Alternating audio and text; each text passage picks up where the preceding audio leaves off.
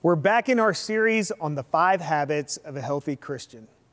Let's get started with our fourth habit, which is regular giving. Here we're talking specifically about financial gifts to the local church. And yes, I know what you're thinking. Hey, wait a minute. I thought this series was about helping me grow in my faith. You just want me to give more money. Well, this is not a bait and switch, I promise you that. This video series is not a fundraising strategy. We're talking about this as an essential habit of a healthy Christian because that is how God talks about it. If we didn't encourage you to give, we'd be depriving you of joy and we'd be stunning your growth as a disciple of Jesus Christ. So, the reason we're talking about it today is for your own joy and your growth in Christ. You see, from the earliest days of the church, the church has taken up collections in order to be able to do its work. In fact, the early church was, quote, selling their possessions and belongings and distributing the proceeds to all as any had need. Acts 2:45. The church must have had officers who acted as administrators of those funds, who kept things organized and who could distribute the right amount to the right people in order to meet their needs. This was especially important at that time because of the heavy burden incurred by those following Christ. Many lost their jobs or were disowned for becoming Christians. So the church banded together to take care of each other. New Testament giving was based on an Old Testament precedent, the tithe. The tithe was 10% of one's annual crops and income. The tithe supported the Levites, the, the tribe whose primary responsibility was to work in the service of the temple as priests. The New Testament doesn't prescribe a specific amount, but the 10% rule of the Old Covenant is a useful starting point for the generous and the sacrificial giving we're encouraged to practice in the New Testament. In the Sermon on the Mount, for example, Jesus often takes Old Testament laws as a starting point, but then he raises the bar, saying, But I tell you. In many of Paul's letters, he's encouraging giving and actively raising funds to support ministry efforts and persecuted churches. So there are many examples in Scripture of giving to support God's work and God's mission. One important reason why we give is because God owns it all anyway. We're not owners, we're stewards of what we have. Psalm 50 tells us about this important truth when it says, For every beast of the forest is mine the cattle on a thousand hills. I know all the birds of the hills, and all that moves in the field is mine. If I were hungry, I would not tell you, for the world and its fullness are mine. Psalm 50, 10 through 12. God is reminding his people that he doesn't ask for sacrifices because he needs the animals. He doesn't ask for our money because he's short on cash. God owns it all, it's all his. And he has no need of anything. He asks us to give not because He needs us, He asks us to give because we need Him. When we realize that everything we have is truly His and comes from Him, then we're filled with gratitude and we become eager to give back a portion of what He has graciously given to us. God is after our hearts. Jesus talks a lot about money and possessions, and He picks up on the same theme about the heart in Matthew 6. He tells us not to store up our treasures for ourselves here on earth, but to store up treasures in heaven.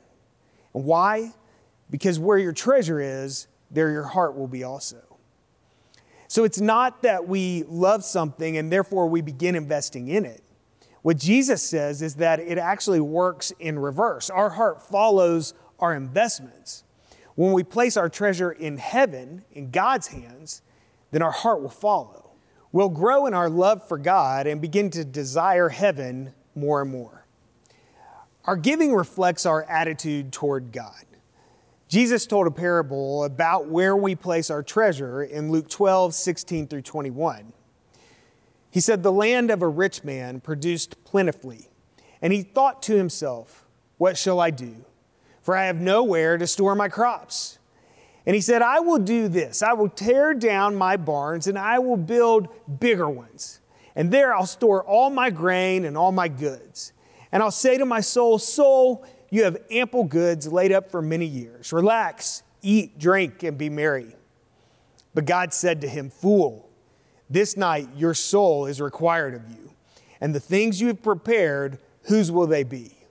So is the one who lays up treasure for himself and is not rich toward God. See, the man's problem was not his abundance. The man's problem was that he didn't understand where this abundance came from and what it was for. Instead of gratefully receiving what God had given as a gift, he took God's gifts and he placed his faith in them instead. He was foolish.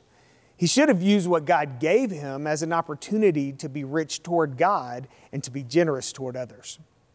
When Jesus teaches us about giving, he emphasizes that it, is less about the raw amount that we give and more about the proportion and the intention behind it. What counts as generous or sacrificial for one person will be different than for another. We all have different financial situations that God has given us. In the Gospel of Mark, we have this story about an observation Jesus made.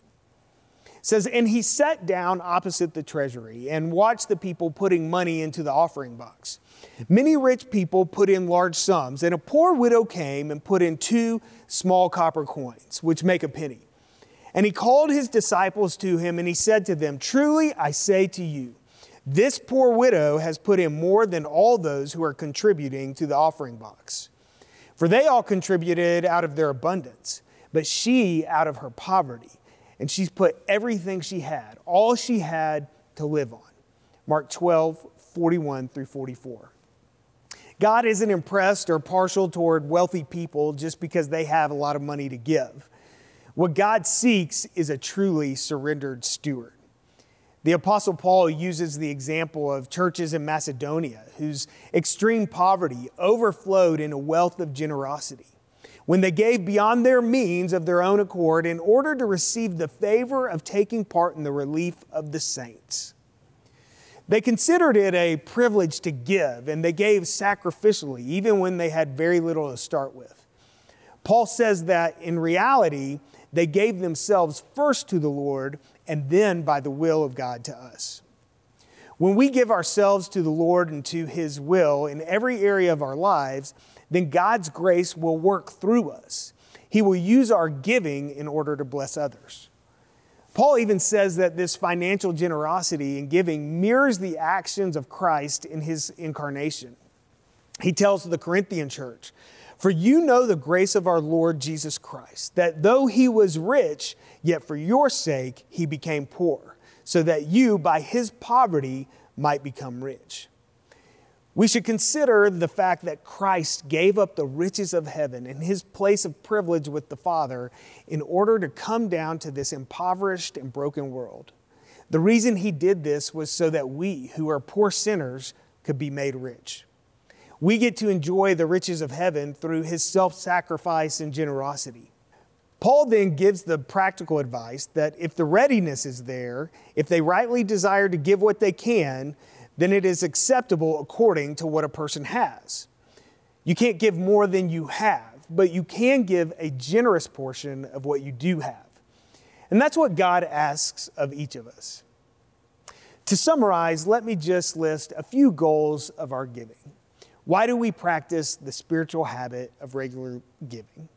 We do it First, to demonstrate our spiritual commitment to the Lord, to model the generosity God has shown us, to support full time ministry and mission work, to build up the church, to participate in God's mission, to become surrendered stewards, to become generous people, to experience joy, to store up treasures in heaven. The spiritual discipline of regular giving turns our hearts toward God. It opens up the tight grip we sometimes have on the things we own, making what we own and the money we have available for God's use. When we give regularly, we begin to become more like Christ. We become more generous, more attached to people than to our possessions. When I think of generosity, I think of some specific people I know who are truly generous. They come at all levels of income and wealth. For example, I think of David Green, the founder of Hobby Lobby. He's been remarkably generous with his wealth. He's made it a practice from early on in his business career to tithe 10% of his company's profits. He's given away millions and millions of dollars to ministries working all over the world. And he talks often about being a steward rather than an owner.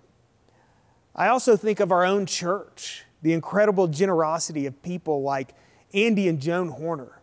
They made key gifts that made it possible for us to build our new campus and to further our ministry as a church.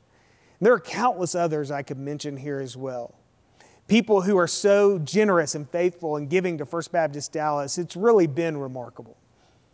When I think about generosity from a biblical perspective, I also think about an elderly woman who wrote me a letter recently.